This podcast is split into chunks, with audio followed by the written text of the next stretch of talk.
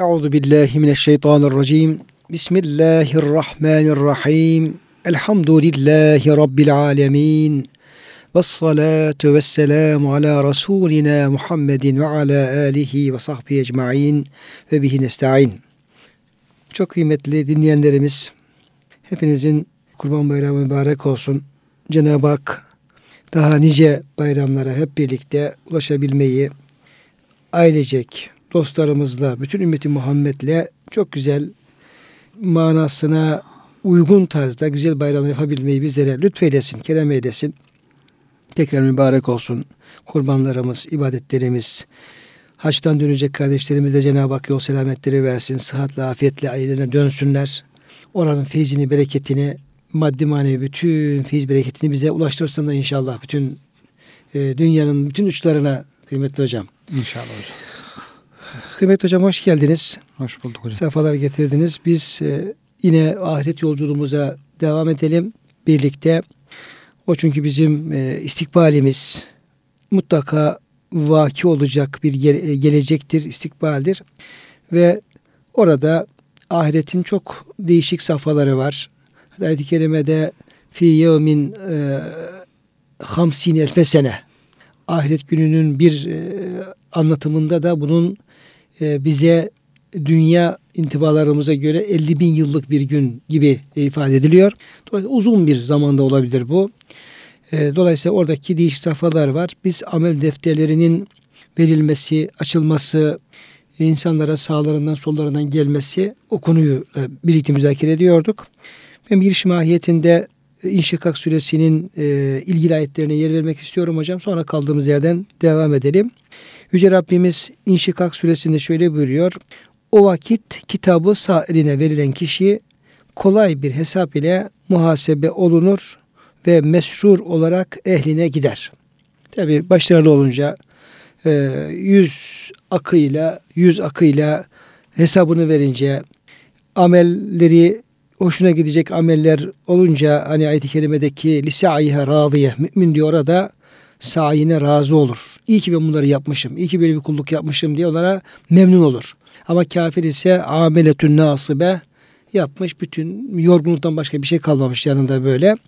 E, sevinir ve e, mesrur bir şekilde, mutlu bir şekilde böyle gülerek, e, coşarak, kalbi sevinç coşarak erine gider. Kitabı arkasından verilen ise derhal yok olmayı ister ve alevli ateşe girer. O da demek ki e, Allah muhafaza eylesin, cehennemlik olduğu oradan anlaşılmış oluyor. Zira o dünyada ailesi içinde nefsani arzularıyla mesrur idi. Hiçbir zaman Rabbine dönmeyeceğini sanmıştı. Yazunnu elle yahur, yani bir daha dönüş yok, yeniden diriliş yok. Yani ahirete imanı e, yoktu bu kimsenin. Böyle olunca da amel defterini arkasından sol eline alıyor ve cehennemlik olduğu belirlenmiş oluyor. Dünyada, hocam. dünyada bir endişesi, korkusu olmayınca, yani nefsine isterse onu yapıyor. Bir engel, bir kanun, kural, sınır, hudut olmayınca dünyada mesrur görünüyor ama ahirette bir korkular yaşıyor. Dünyada biraz e, bir çekincesi, bir takva duygusu, yani takva korunma duygusu, korkusu, bir hududu, sınırı olursa bazı şeylerde her istediğini yapmaz.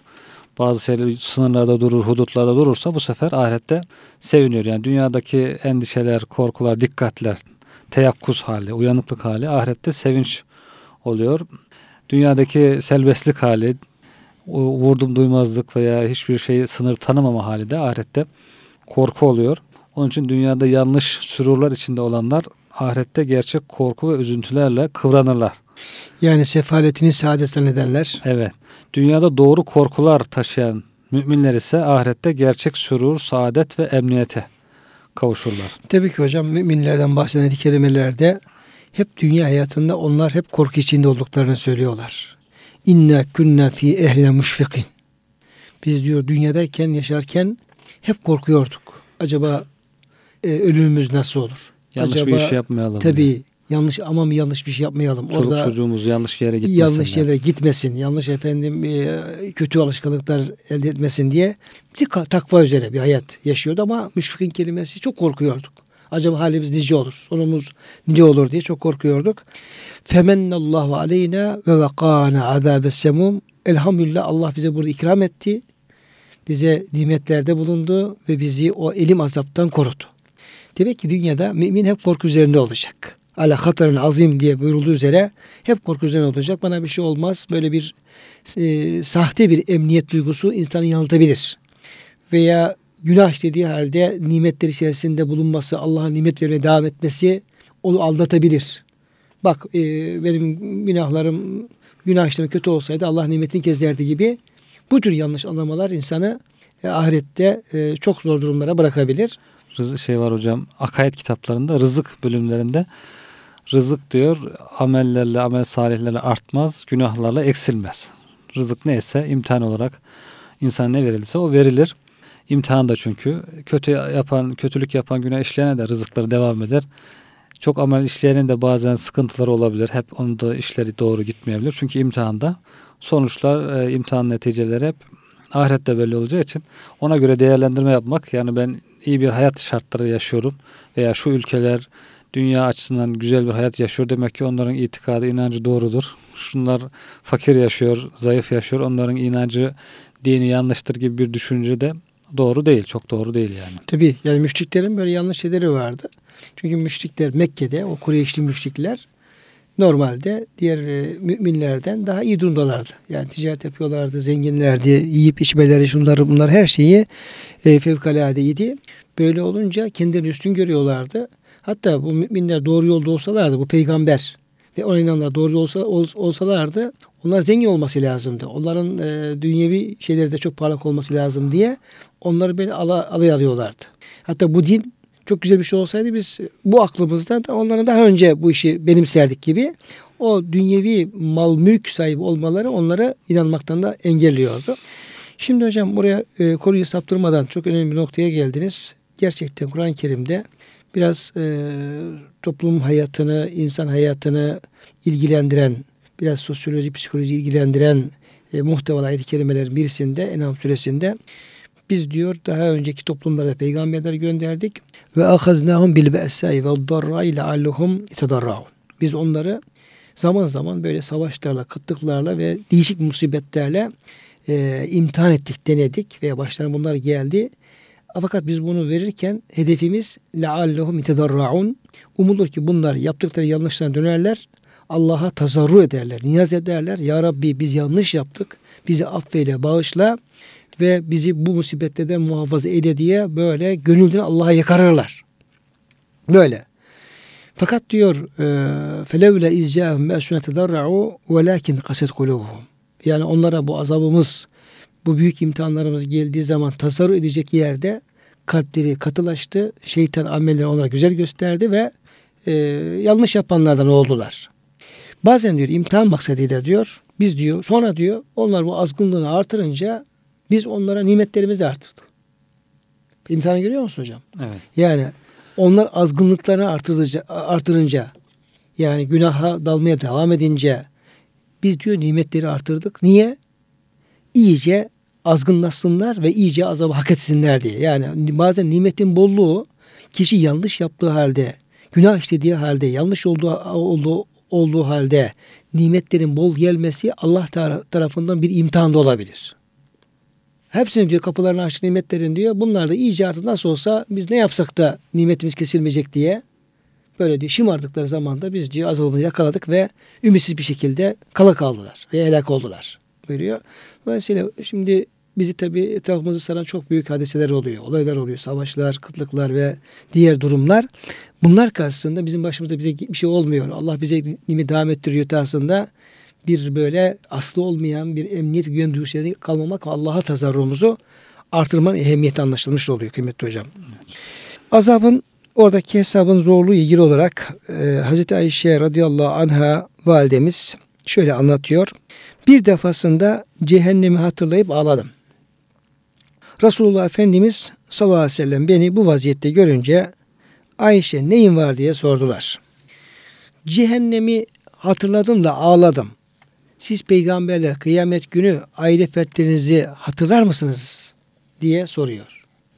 Bir çok, ümit yani çok şefaat. Çok mühim bir e, hadis-i şerife. Evet. E, Allah Resulü sallallahu aleyhi ve sellem şu karşılığı veriyorlar. Üç yer vardır ki oralarda kimse kimseyi düşünmez. Yani peygamber bile bir başka birisini düşünecek hali olmaz. Mizanda ameller tartılırken terazinin hafif mi yoksa ağır mı geldiğini öğrenmeden. Yani o ameller terazide tartılırken kişi orada sonuca bakacak. Acaba sevaplarım ağır mı gelecek, hafif mi gelecek, benim halim ne olacak? Karar. Nasıl bir karar çıkacak? Yani dünyada bile böyle bir kısım önemli şeylerde sonucu öğrenirken ne kadar insanlar heyecanlanıyorlar. Üniversite imtihanında, bir başka e, bir memuriyet çıktığı zaman veya başka bir tayinler falan olduğu zaman bakıyorsun kalabalık, gruplar binlerce, yığınlar halinde internetin başında veya benim e, o kararın çıkacağı yerlerde böyle şey yapıyorlar. Sonuç çıkar, çıkıncaya kadar herkes nefesini kısıyor böyle. Bekliyor, sonra sonuç açılandığı zaman kimisi gülüyor, kimisi ağlıyor böyle. Dünyevi şeylerde böyle oluyor. Ee, tabii ki bu uhrevi e, durumlar çok daha ciddi. Demek ki mizanda ameller tartılırken terazinin hafif mi yoksa ağır mı geldiğini öğrenmeden o noktada peygamber bile olsa diyor kimseyi de hatırlayamaz, kendi derdine düşer. İkincisi, işte buyurun kitabımı okuyun deyinceye kadar amel defterleri verilirken defterinin sağından mı solundan mı yoksa arkasından vereceğini bilmeden. Üçüncüsü de bir de cehennemin sırlarına, sırtlarına sırat köprüsü kurulduğunda köprünün iki yanında pek çok kancalar ve sert dikenler vardır. Allah Teala bu kancalar vasıtasıyla mahlukatından dilediğini yakalayıp cehenneme atar. İşte kişi bu kancalardan kurtulup kurtulamayacağını öğrenmedikçe kimseyi düşünemez. Hakim Müstedrek ve Ahmet bin Hanbel'de yer alan bir rivayet. Bu kancalar da hocam insanın dünyada yaptığı günahlar. İşte sıla-i rahimi terk etti. Onun bir kancası köprünün başına asılıyor. Veya emin olmadı, sözünde durmadı, hareketlerine güven vermedi, ahdine vefasızlık etti. Bu bir kanca olarak asılıyor. Oradan geçerken o kancaya takılıyor. Bu kanca ne? Bu kanca işte akrabayla iyi geçinmeme kancası. Ya dünyada onu yapmadığı için oraya o kancayı asmış olur. Yani insan o kancaları dünyada asıyor köprünün başına. Onun için o kancaları indirmek lazım oradan. Asmamak lazım yani. Çünkü geçerken engel olacak. Buradayken daha dünya hayatındayken o kancaları indirmek, silmek lazım oradan. Yok etmek lazım ki tövbelerle işte tekrar e, o günahları bırakıp onların karşılığında iyilerini yaparak o yolu temizlemek lazım. Yolu dikenlerden, kancalardan temizlemek gerekiyor. Hocam sizin bu sözleriniz bana Behlül Dana ile Harun Reşit arasındaki bir olayı yeniden hatırlattı. Şimdi güzel böyle menkıbeler meseleyi anlamaya da yardımcı oluyor ve işin verdiği mesaj çok önemli. İşte Behlül Dana biraz böyle meczup vari bir Allah dostu. Harun Reşit de o dönemin hükümdarı ve aralarında böyle latifeli konuşmalar geçiyor. Bir gün şimdi Behlül Dana Hazretleri bir yerden geliyor böyle. Hızlı bir şekilde falan geliyor. Önüne geçiyor. Diyor hayırdır Behlül diyor. Nereden geliyorsun diyor. Diyor ki cehennemden geliyorum diyor. Cehennemden. Hayırdır niye gittin diyor. Bir bakayım dedim. Cehennem ahalisi ne yapıyor? Ne diyorlar falan bir göreyim falan. Peki ne oldu diyor. E gittim diyor. Cehenneme gittim. Bana gösterdiler. Hiç ateş falan yok. Hiç ateş yok. Merak ettim diyor. Oradaki zebanilere sordum dedim. Ya bize Kur'an ve sünnetin verdiği bilgiye göre cehennem şöyle ateş kaynıyor, böyle işte değişik hararetlerde ateşler falan böyle. Bunu biliyorduk ama burada ateş yok. Dediler ki diyor, normalde cehennem ateş yoktur. Herkes gelirken ateşini kendisi getirir. Dediler diyor. Öyle cevap verdiler diyor. Tabii işin biraz diyelim doğru tarafı olabilir. Mecazi, olabilir. mecazi, mecazi olarak. Mecazi tabii, evet. Mecazi. Buyurduğunuz gibi nasıl ki o Sırat Köprüsü üzerinde o köprünün diyeyim, demir e, tarakları, e, çivileri buradan yapılıyorsa, o günahlar orada bir çivi halinde e, insanın engel oluyorsa, diğer aynı aynı günahlar bu kez cehennemde azap haline e, dönüştürüyorlar. Yine bununla ilgili bu kabir azabını kabul eden etmeyenlerle ilgili olarak muhterem Kemalettin Hocamızın çok güzel bir e, ifadesi var. Bir gün geldi diyor birisi bana diyor kabir azabını sordu. Sordu ama herhalde farklı kaynaklardan bir şeyler okumuş, duymuş, etmiş. Kafası biraz karışmış. Yani hocam herhalde bunun aslı yoktur falan gibi de bir şey söylemeye çalışıyor diyor. Böyle anladım diyor. Mesela anladım. Anladım. İyice dinledikten sonra kardeş bitti mi? Bitti dedi. E, demiş ki bak demiş kardeş, ben demiş mesleğim icabı uzun zaman demiş hep böyle cenazeleri yıkadım. Onları kabre gömdüm. Hatta kabir kazdım, kazdırdım. Yani mesleğim imamlık olduğu için oralarda çok bulundum. Bulundum. Bugüne kadar ben bir kabir açayım da açtırayım da orada böyle yılanlar, çıyanlar haber verildiği şekilde bir azaba hiçbir şey rastlamadım. Rastlamadım. Bu neyi gösteriyor? Zahiren orada böyle bir şey olmadığını gösteriyor. Dolayısıyla eğer sen giderken kendi yanında bir azap götürmezsen orada azap gök gibi gözüküyor. Ama eğer yanına bir şey götürürsen karışmam. Karışmam. Dedim diyor. Deyince diyorum afalladı diyor. Sonra diyor düşünmeye başladı diyor. Hocam haklısın, doğru söylüyorsun falan dedi. Demek ki herkes kabire de azabını kendisi götürüyor. Sırata da efendim o dikenleri kendisi götürüyor. Yani cehenneme de ateşini bir manada kendisi götürüyor. kendisi götürüyor veya ona hak ediyor yani o şekilde. Herkes kendini bilir derler ya hocam. İnsan kendisine bakıp durumunu bir gözden geçirecek. Kendisini aldatmadan halinin ne olduğunu ona göre tedbirini alacak. Fakat hocam bu deminki arz ettiğimiz rivayet tabii çok etkileyici bir rivayettir. Biz şefaat konusunda gördük. Efendimiz Aleyhisselam'ın ümmetin şefaati onları da gördük. Fakat öyle noktalar oluyor ki orada çok ciddi e, dönemeçler bunlar. Hatta e, Resul Efendimizin Fatıma validemize veya Haşimoğullarına yani kızım e, babam peygamber diye bana güvenme. Sen kendi inancınla, amelinle kendini kurtarmaya çalış. Ey Haşimoğulları işte içimizden peygamber çıktı diye bana güvenmeyin. Kendinizi ateşten korumaya çalışın tarzında çok önemli noktalar var ki oralarda yani o peygamberin de Allah'a sığındığı ve kendinden başka düşünemediği bir noktalar olmuş oluyor. Bu işin ciddiyetini bize bildirmiş oluyor. Şimdi kıymetli hocam amel defterleri açıldı. Onlar insanlara dağıtıldı sağından soluna arkasından. Orada herkes ne yaptığını da gördü. Bunlar yetmiyor mu ki? Bir de hesap diye bir konu var. Ayrıyeten bir de hesap var. Yani kulum gel bana ne yaptın bu hayatta? Yaşadığımız bütün hayattan, yaptıklarımızdan, insanlara olan muamelemiz, hayvanlara olan muamelemiz, yani bütün mahlukatla olan ilişkilerimizden böyle ince ince bir hesap da söz konusu. Onlar yetmiyor mu ki hocam? Bir de ayrıyeten böyle bir hesap evet. Karşımıza çıkıyor. Yani itirazları tamamen sonlandırmak artık insanlara, insanın çünkü günahını kabul etmesi de çok zor bir şey. Dünyada da görüyoruz hocam. Adam günah işliyor, yanlış yapıyor, hala doğru yaptığını iddia ediyor. Günahını bir türlü kabul etmiyor. Kendi üzerine toz kondurmak istemiyor. İnsanda böyle bir yapı var. Onun kırılması bayağı zor bir iş. Yani insan artık iyice e, yanlış yaptığını, cezayı hak ettiğini görsün, anlasın diye incide inceye bir hesap da var. Böyle olunca bu manada hesap bir manada azap da oluyor.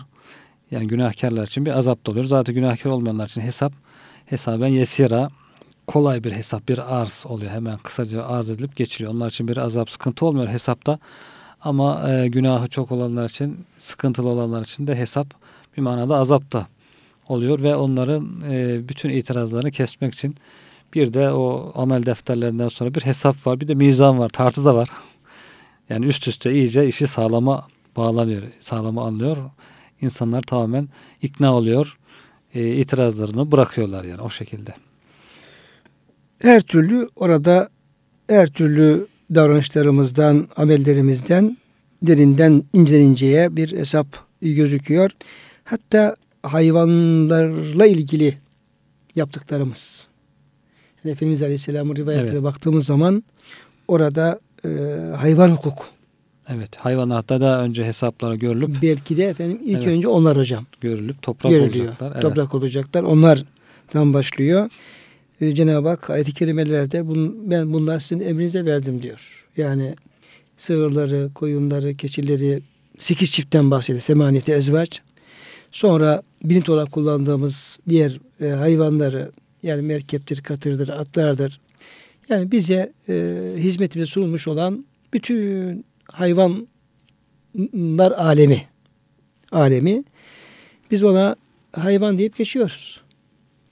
Hayvan diyoruz, hayvan diyoruz. Köpek deyip geçiyoruz, kedi diyoruz, geçiyoruz. Sığır diyoruz, geçiyoruz. Merkep diyoruz, geçiyoruz. Belki onları hor kullanıyoruz. Zulmediliyor. Zulmedi- aç bırakılıyor. Zulmediliyor, aç bırakılıyor, dövülüyor belki. Evet. Hasta oluyorlar belki hastalıklarını fark etmiyoruz. Hasta hasta onları yine yüklerin altına sokmaya çalışıyoruz. Ve böyle Yani ne yapalım? Allah onları bizim önümüze vermiş. Böyle hor bir şekilde onları istihdam ediyoruz. Ve düşünmüyoruz ki bir gün bunların hepsinin teker teker hesabı var. Yani ahırımızdaki, çok affedersiniz, merkebimizden, sığırımızdan, koyunumuzdan, keçimizden hepsinin bir hukuku var ve oradan hepsinden bir sorgu söz konusu olacak. Olacak. Böyle düşünürsek, onların bize bir emanet olduğunu düşünürsek, o zaman onların hepsine daha o emanet gözüyle, o sorumluluk gözüyle bakarız ki şefkat, merhamet, o tür şeyler efendim ön plana çıkar. Efendimiz Aleyhisselam bu noktada çok ikazları yapıyor. Yani devesine yaşlı olduğu halde ağır yük yükleyen, yine bakımını yapmayan, gıdasını tam olarak vermeyen nice sahabeler Efendimiz Aleyhisselam uyarıyor. Haksız yere böcekleri, karıncaları öldüren, yakan onları evet. ikaz ediyor. Ya kafamızdaki köpeklerin, kedilerin haklarını mutlaka vermemiz gerektiğini ifade eden. Şimdi bir kadın diyor, bir köpeği suladığı için cennete gitti.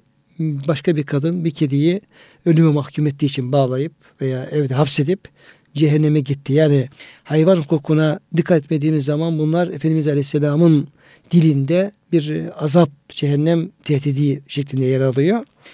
Dolayısıyla her e, mahluka karşı bir sorumluluk bize yüklenmiş oluyor.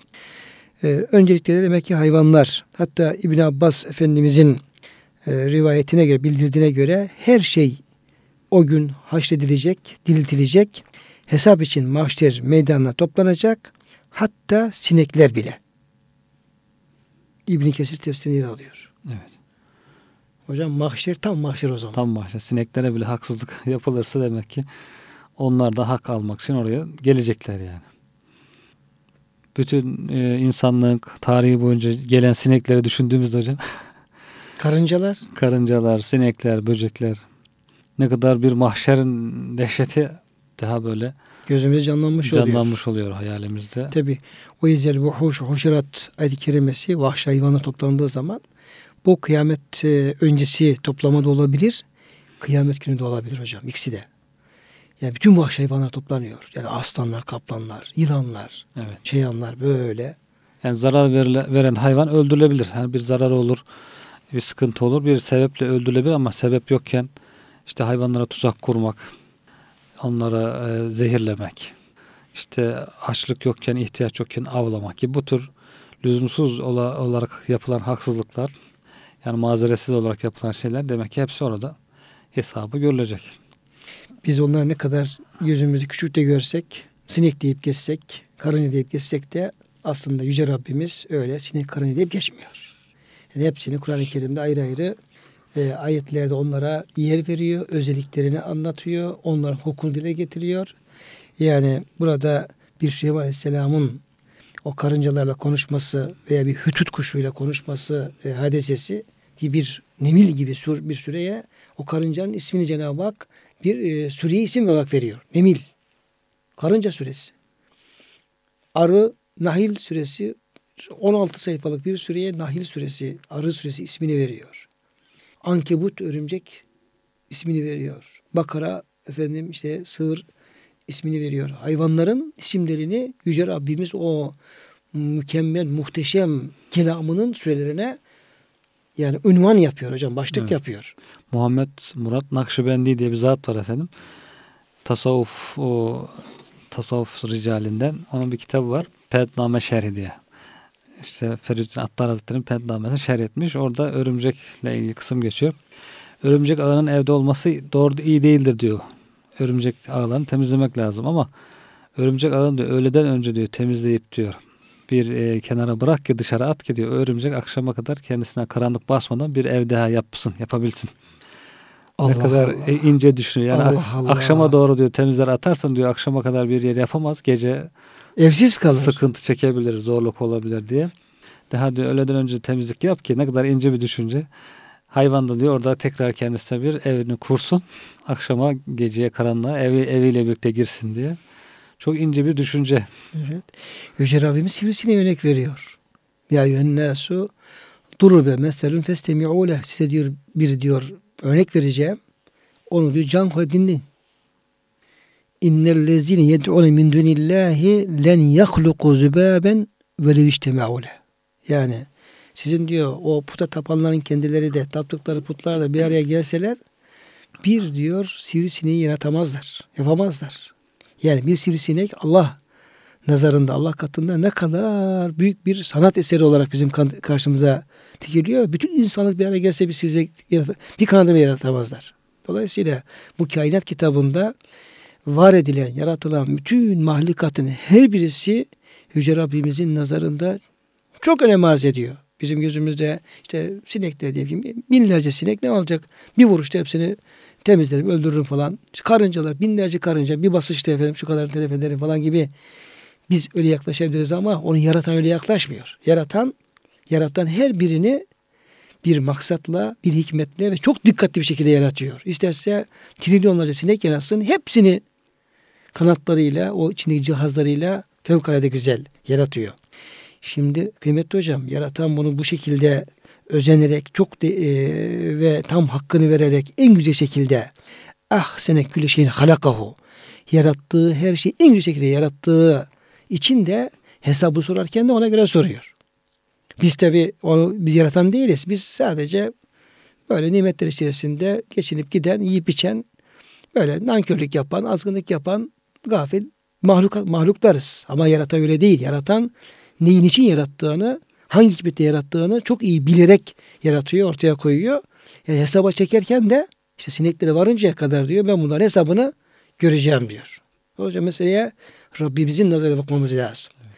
Kendi sığ, e, kısır e, bakışımızda değil, Rabbimiz acaba hangi hikmette bunları yapıyor diyor. O açıdan bakmamız lazım ve ona göre anlamamız gerekiyor. E, ayet-i kerimede var ya hocam, Cenab-ı Hak diyor sineği de örnek verir. Ondan daha küçüğünü de örnek verir. Bunu o örnek vermekten haya etmez.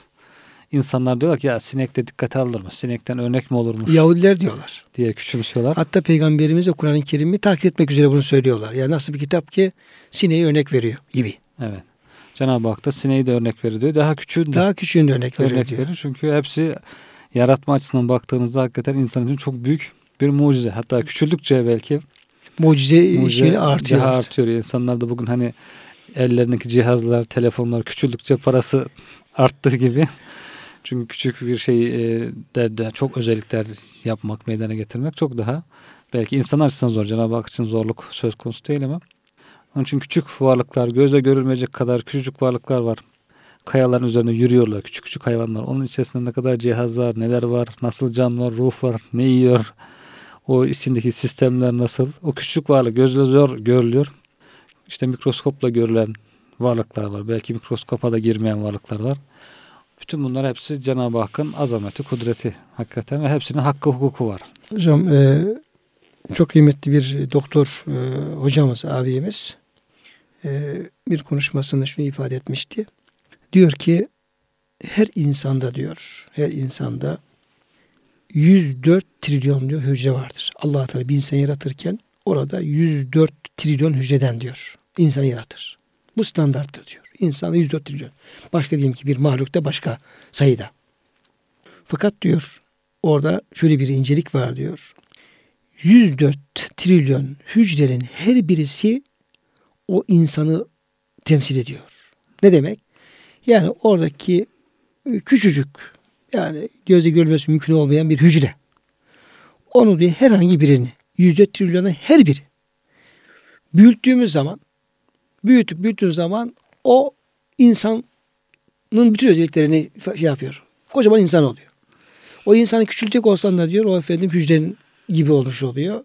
Yani adeta diyor insanda bir insan yüz dört trilyon kendisi gibi insanı taşıyan bir özellik arz ediyor diyor.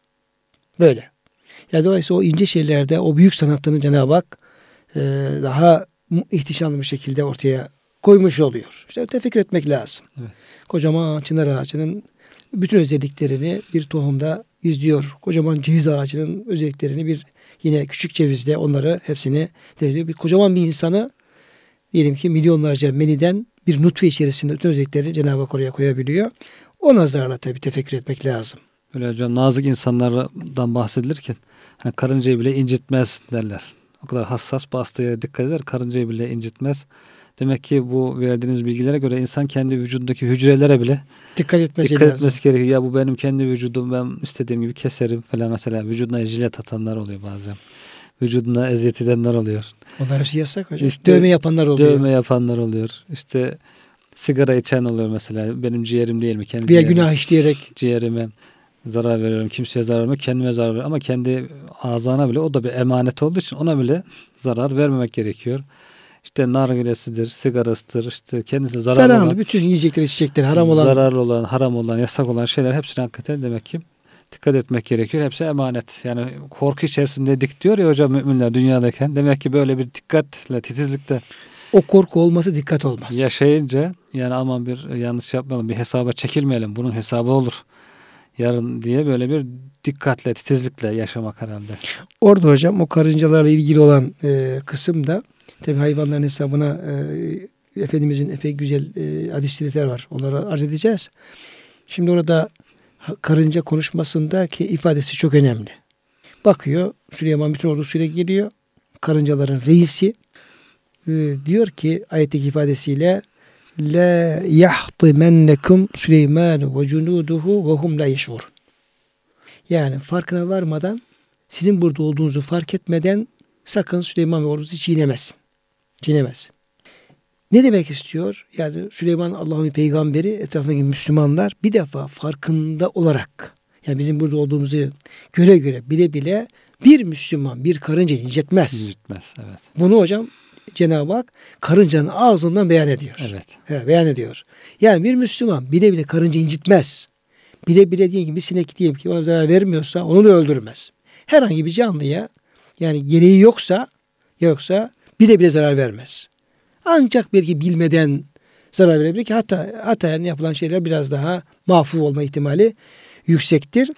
Dolayısıyla bu bize bir ölçü veriyor. Yürüdüğümüz yerde bakıyoruz hakikaten bahar mevsimlerinde hocam o karıncalar her tarafı sarıyor böyle. Bir bir okulun bahçesi, bir de bir yol. İnsanlar bir gidiyor. Yüzlercesi telef atıp gidiyor. Hayır.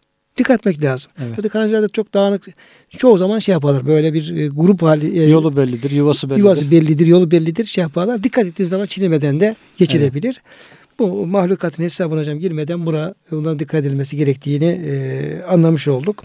Efendimiz Aleyhisselam bu hayvanların hesabı ilgili şöyle buyuruyor. Kıyamet günü hakları mutlaka sahiplerine vereceksiniz. Hatta boynuzsuz koyun için boynuzlu koyundan kısas alınacaktır. Müslim, Tirmizi hadisleri. Bir gün Resulullah Efendimiz sallallahu aleyhi ve sellem oturuyor. Yanında iki koyun da otluyordu. O esnada koyunların biri diğerini boynuzladı. Ve yavrusunu düşürmesine sebep oldu. Bu hadiseyi müşahede eden Resulullah Efendimiz sallallahu aleyhi ve sellem tebessüm buyurdular kendisine. Ey Allah'ın Resulü niçin tebessüm buyurdunuz diye sual edildi. Şöyle buyurdular. Şu koyunun haline taaccüp ettim. Canım kuzet elinde olan zata Allah'a yemin ederim ki kıyamet günü diğerine kısas yapılarak onun hakkı alınacak. Yine bir hadis-i şerifte kıymetli hocam Efendimiz e, buyuruyor ki kıyamet günü bir kuş böyle ciyaklayarak gelecek mahşer yerine. Ciyaklayarak gelecek ve orada hakkını talep edip gidecek. Buna diyor ben inanırım, Ebu Bekir ima, inanır, Ömer inanır. Yani demek bu iman meselesi. Sonra diyor bir diyor boynuzsuz koyun gelecek. Ya Rabbi bana şu boynuzlu koyun beni süzmüştü, vurmuştu diye şikayet edecek, hakkını talep edecek, gidecek. Yine buna ben Ebu Bekir, Ömer inanırız diye böyle mahşerin bu hesap sahnelerinden bir sahneyi bize arz etmiş oluyor. Kıymetli hocam tabii ki hayvanların hesabı olur da insanın hesabı olmaz mı? Tabii ki o da insanlar da durumlarına göre e, hesaba çekilecekler. Bu hesap nasıl başlayacak? Nereden başlayacak? Nasıl olacak? Biraz bizi e, aydınlatsanız. Evet hocam şimdi e, hayvanların hesabı gördükten sonra sıra insanların hesabına gelecek. İnsan için en korkulu yer hesap. Hesabını vermek. Dünyada da hesap vermek zor. Orada da öyle. Orada imtihan dünyasında yapıp ettikleri şeyler hesaba çekilerek ebedi hayatların istikameti tayin edilecek. Bu sebeple insan hesap esnasında endişe ve sıkıntının zirvesine çıkıyor tabi bu korkudan. Ferdi hesaplardan evvel, evvel toplu hesapların görüleceği rivayet ediliyor hocam. Mesela bir rivayete göre mahşer yerinde insanlara ey şu günahı işleyenler diye nida edilecek. O günah işleyen insana ayağa kalkacak ve mahşer halkın bakışları altında rezil rüsvay olacaklardır diyor. Ebu Hazım el-Araç diye bir salih zat bundan hareketle kendi nefsini hesaba çekiyor ve şöyle diyor: Ey Araç! Kıyamet günü ey şu günah işleyenler diye nida edilecek. Araç da topal demek değil mi? Topal manasında, demek ki öyle bir e, sıfat olmuş bu zata, öyle meşhur olmuş. Sen o günahı işleyenlerle beraber ayağa kalkacaksın. Sonra başka bir günah için nida edilecek. Sen o zaman da ayağa kalkacaksın. Öyle zannediyorum ki ey Araç, sen her günah ehliyle birlikte tekrar tekrar aya- aya- ayağa kalkmak istiyorsun. Yani şu haline bakıyorum da hiç günahlara bir e, son vermiyorsun, tövbe etmiyorsun. Dolu düzgün gidiyorsun. Herhalde senin niyetin bütün nida edilenlerle birlikte ayağa kalkmak. Hiçbirisinden geri kalmamak mı istiyorsun? Tam şeyin, Ebu Bekir Efendimizin zıddı. Tam rezil hocam olmak mı istiyorsun? Evet. evet. Yani Resul Efendimiz buyuruyor ki o gün de nida edilecek. Ey nerede e, oruç tutanlar? Onlar diyor, Reyyan kapısına cennete sokulacak. Evet. E, namaz kılanlar ayağa kalksın. Nerede namaz kılanlar? Onlar namaz kapısından. İşte tasadduk edenler, sadaka verenler o kapıdan. Çok diyelim ki başka hayır hasenat yapanlar, zikredenler zikir kapısından. Böyle diyor, hangi ameli daha fazla işlemişse diyor, orada yine gruplar halinde bir sesleniş söz konusu olacak ve cennetin o kapısından da onlar içeri alınacaklar. E, bu arada Ebu Bekir Efendimiz diyor ki, Ya Resulallah diyor, yani Allah bilir ama diyor, böyle o kapıların hepsinden diyor davet edilecek insanlar olabilir mi? Yani oruç kapısından, namaz, bütün kapılardan birden. Olabilir mi? Efendimiz olur buyuruyorlar. Umarım ki Ebu Bekir sen de onlardan birisi olursun diye. Ona çok seviniyor Ebu Bekir Efendimiz. Şimdi bu adamın yaptığı, yani dediği onun tam zıddı. Tam zıddı. Bir, yani bütün güzel salih amel yapanlar davet edildiği zaman hepsine yani e, kalkıp yani ona layık olabilmek var. Bir de bu Arac'ın dediği gibi yani hangi günahtan Cenab-ı Hak bahsetse, kalkınma değilse böyle efendim ayağa kalkacak tipler de var. Evet. Yani kendi kendine hesaba çekiyor. Çok güzel bir düşünce hakikaten. Sen diyor bütün kötülerle birlikte, her bir grupla, her bir kötü grupla birlikte ayağa kalkıp istiyorsun, rezil olmak mı istiyorsun? Şunlara bir son ver artık. Evet. Bir bitir. Hiç olmazsa azalt. Azalt. Yani bitirmeye çalış, tövbe et diye kendi kendine azarlıyor. Hakikaten herkesin belki böyle kendisine bir çeki düzen vermesi, bu kadar işlediğin günah yetmedi mi? Pişmanlık için pişman olmaya yetmiyor mu bu kadar şey?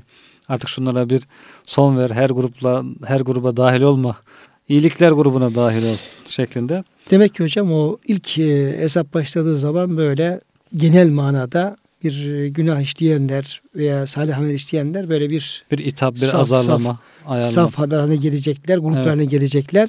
Zaten Yasin suresindeki Estağfirullah وَمْتَازُ الْيَوْمَ اَيُّهَا الْمُجْرِمُونَ Ey mücrimler, inkarcılar, günahkarlar, siz şöyle bir ayrılın. ayrılın. Çünkü ilk planda herkes karışık. karışık. Yani iyiler, kötüler diye gibi bütün her şey kabirden kalkmışlar ve orada bekliyorlar. Hatta günahkar kafirler o Müslüman görünce iyi ki ya beraberiz falan beraberiz diye sevinebilirlerdi. Yani Müslümanlar ta orada rahat edecekler herhalde hocam. Çünkü ta dünyada karışık. Kabirde, her tarafta karışık. E, mahşerde işte toplanınca tam böyle Cenab-ı Hak tecelli edip hesap başlayacağı zaman ayrıncaya kadar bir huzur yok.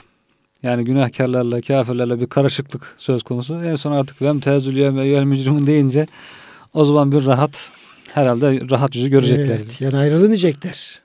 Orada bir genel manada bir ayrım olacak. Yani kafirler, e, münafıklar, mücrimler, şunlar bunlar günahlara göre orada bir taksimat yapılacak, gruplaşma falan yapılacak. Ondan sonra hesaplar başlayacak. Bundan sonra da müstakil, yani ferdi hesaplar, teke tek hesaplar başlayacak. Cenab-ı Hak seriül hesap, yani nasıl bu kadar insan hesaba çekilecek diye düşünmek e, doğru değil. Seriül hesap, hesabı hızlı görendir. Ama tabii ki hızlı görse bazı insanlar için belki lütuf olacağı için bazı insanların hesabı da uzayabilir. Bir azaba dönüşecek, uzayacak. Orada artık nasıl olacak Allahu alem. Zor bir gün olduğu anlaşılıyor. Hulasa sözün özü orası da zor bir hesap olacak ama nasıl olacak çok tafsilatında ancak o zaman belki görecek insan, Cenab-ı Hak biliyor. Ee, İbni Ebi Müleyke radıyallahu anh şöyle e, anlatıyor. İnsanların tek tek hesaba çekilmesiyle ilgili olarak. Peygamberimiz sallallahu aleyhi ve sellem Zevci-i Tahiresi Hazreti Ayşe radıyallahu anh bilmediği bir şeyi duyduğunda hemen onu araştırır. Efendimiz Aleyhisselam'ın validemiz, Ayşe validemiz hemen onu araştırır. Kaynağına müracaat ederek hadisenin hakikatini iyice öğrenirdi. Bir gün Allah Resulü sallallahu aleyhi ve sellem kim hesaba çekilirse azaba uğramış olur. Men husibe uzzibe. Kim hesaba çekilirse azaba uğramış olur buyurmuşlardı. Hazreti Ayşe radıyallahu anh'a peki ya Resulallah, Allah Teala o vakit kitabı sağ eline verilen kimse kolay bir hesab ile muhasebe olunur buyuruyor. Yuhasibu hisaben yesira. Yani bu e, hesap yesir hesap, kolay hesapla hesaba göre azaba uğrar. Bir çelişki e, tenakuz yok mu? Öyle e, bir hissediyor. Efendimiz Aleyhisselam buyuruyor ki bu ayette bahsedilen husus arzdır. Lakin kim inceden inceye hesaba çekilirse o helak olur. Arzdan bahsediyor. Nedir hocam bu arz?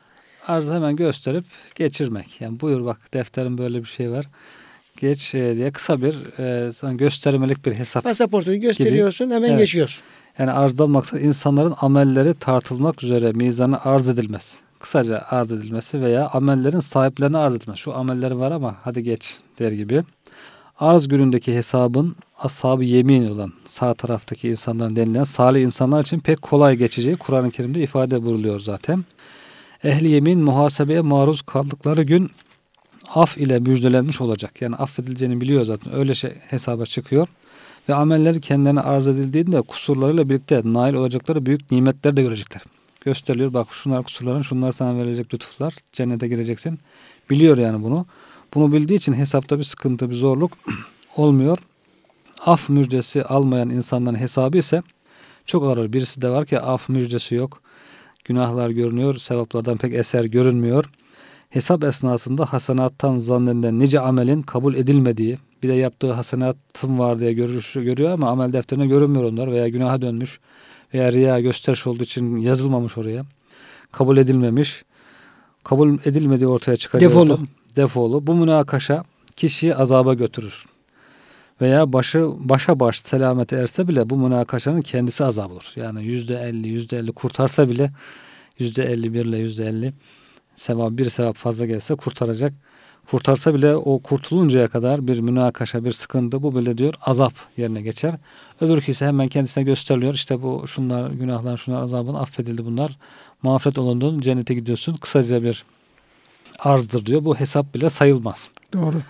Şimdi hocam e, teşekkür ederim. Güzel bir e, o Efendimizin hadiste bahsettiği arz şeyini e, güzel izah etmiş oldunuz. Allah razı olsun. Şimdi dualarımız kabule muhtaç olduğu gibi yaptığımız amellerin hepsi de Allah katında kabule muhtaç durumda duruyor. Yani biz bir ameli işledik de o mutlaka kabul edilecek. Namaz kıldık kabul oldu. Oruç tuttuk kabul oldu. Yani bir ibadet yaptık kabul oldu. Böyle bir garantimiz yok. Onlar Yüce Rabbimize arz edilecek. Arz ediliyor. Cenab-ı Hakk'ın kabul ettikleri geçerli olacak. Geçerli akçe gibi. Kabul etmedikleri onlar geçersiz olacak. Dolayısıyla bir defa amellerin şartlarına uygun yapılması lazım. Namazın, orucun, bütün ibadetlerin niyetiyle beraber şartları neyse farzları, vacipleri ona uygun yapılması lazım. Yapıldıktan sonra da benim amelim mutlaka kabul oldu diye böyle bir düşünce doğru değil. Yani ihtimal. O korku da içimizde olacak. Ne zamana kadar?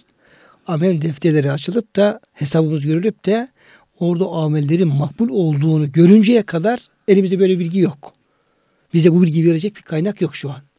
Orada bekleyeceğiz. İşte korkuyla ümit arasında olmak da bu anlama geliyor. Ya o kadar kılmıştım acaba oldu mu olmadı mı?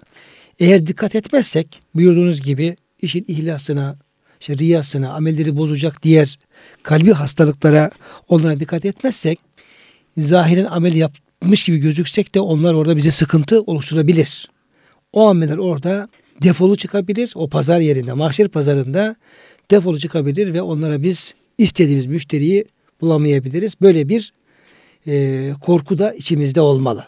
Yani amellerimiz de kabule e, bekliyor. Tam bu sıkıntılı hesap zamanında hocam defter açıp bakıyoruz. Şu sevap var, şu amel var, şu iyilik var, şu ibadet var.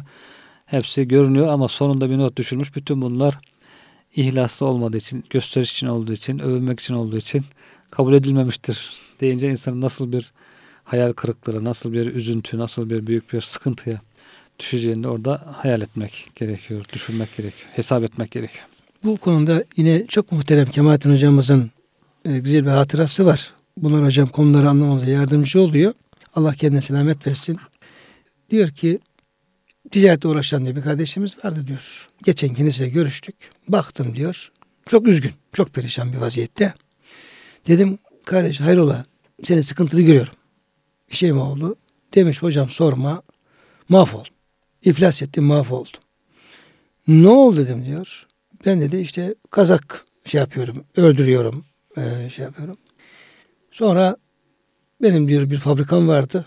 Bu işi yaptırdığım fabrikam vardı. Oradan üretime başladık. Makinelerden birisi arıza verdiği için baktık ki e, hep defolu ürünler veriyor. Verdiği için diyor fark ettik hemen diyor. Onu tamir ettirmeye çalıştık. İşte Almanya'dan diyor bir mühendis çağırdık. İşi bilen birisini. O uğraştı etti. Yaptı gibi gözüküyor. Sonra diyor tekrar diyor kontrol etmeden diyor biz şeyi malı ürettik. Bunları koliledik. Sonra siparişleri almıştık diyor. Onları efendim yerlere ulaştırdık. İlahiri epey bir çalışma yaptık. Diyelim ki işte atıyorum yüz binlerce milyon dolarlık bir iş yaptık. Sonra diyor paketleri açtılar diyor. Müşteriler tam şey zamanı, sezon zamanı. Satışta sürecekleri zaman açtılar. Sağdan sola haber gelmeye başladı. Kardeşim senin efendim kazaklar hepsi defolu. İşte falan yere de arıza var diye. Sonra diyor hepsini toplama durumunda kaldık diyor. O kadar işçinin parası, fabrikanın masrafları, defolu ürünler. Dolayısıyla hocam diyor efendim mahvolduk. İflas ettik. Deyince diyor bu adam böyle söyleyince diyor kardeşler diyor benim aklıma mahşer geldi. Ahiret geldi. Amel defterlerimiz ve hesap geldi. Ve diyor çok duygulandım diyor. Dedim ki bu dünyada kardeş bu dünyada iflas ettiğini Allah sana yardım eder. İnşallah bir şekilde bunun altına kalkarsın. Fakat biz bir sezona mal hazırlıyoruz. Bir sezona mal hazırlıyoruz. O mahşer pazarına, mahşer sezonuna efendim bir şeyler hazırlıyoruz.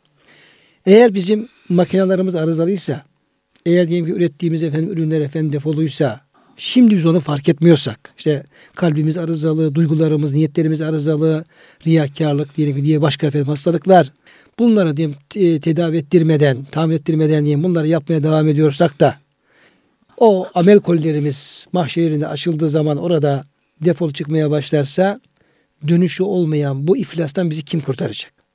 Diye ben de buna diyor canım sık, çok üzüldüm diyor, duygulandım. Hakikaten bu korku bizi sarmalı. Orada bu ameller bize nasıl dönüş olacak diye onu görmemiz lazım. Kıymetli hocam, bugünkü dersimizin de sohbetin sonuna gelmiş olduk.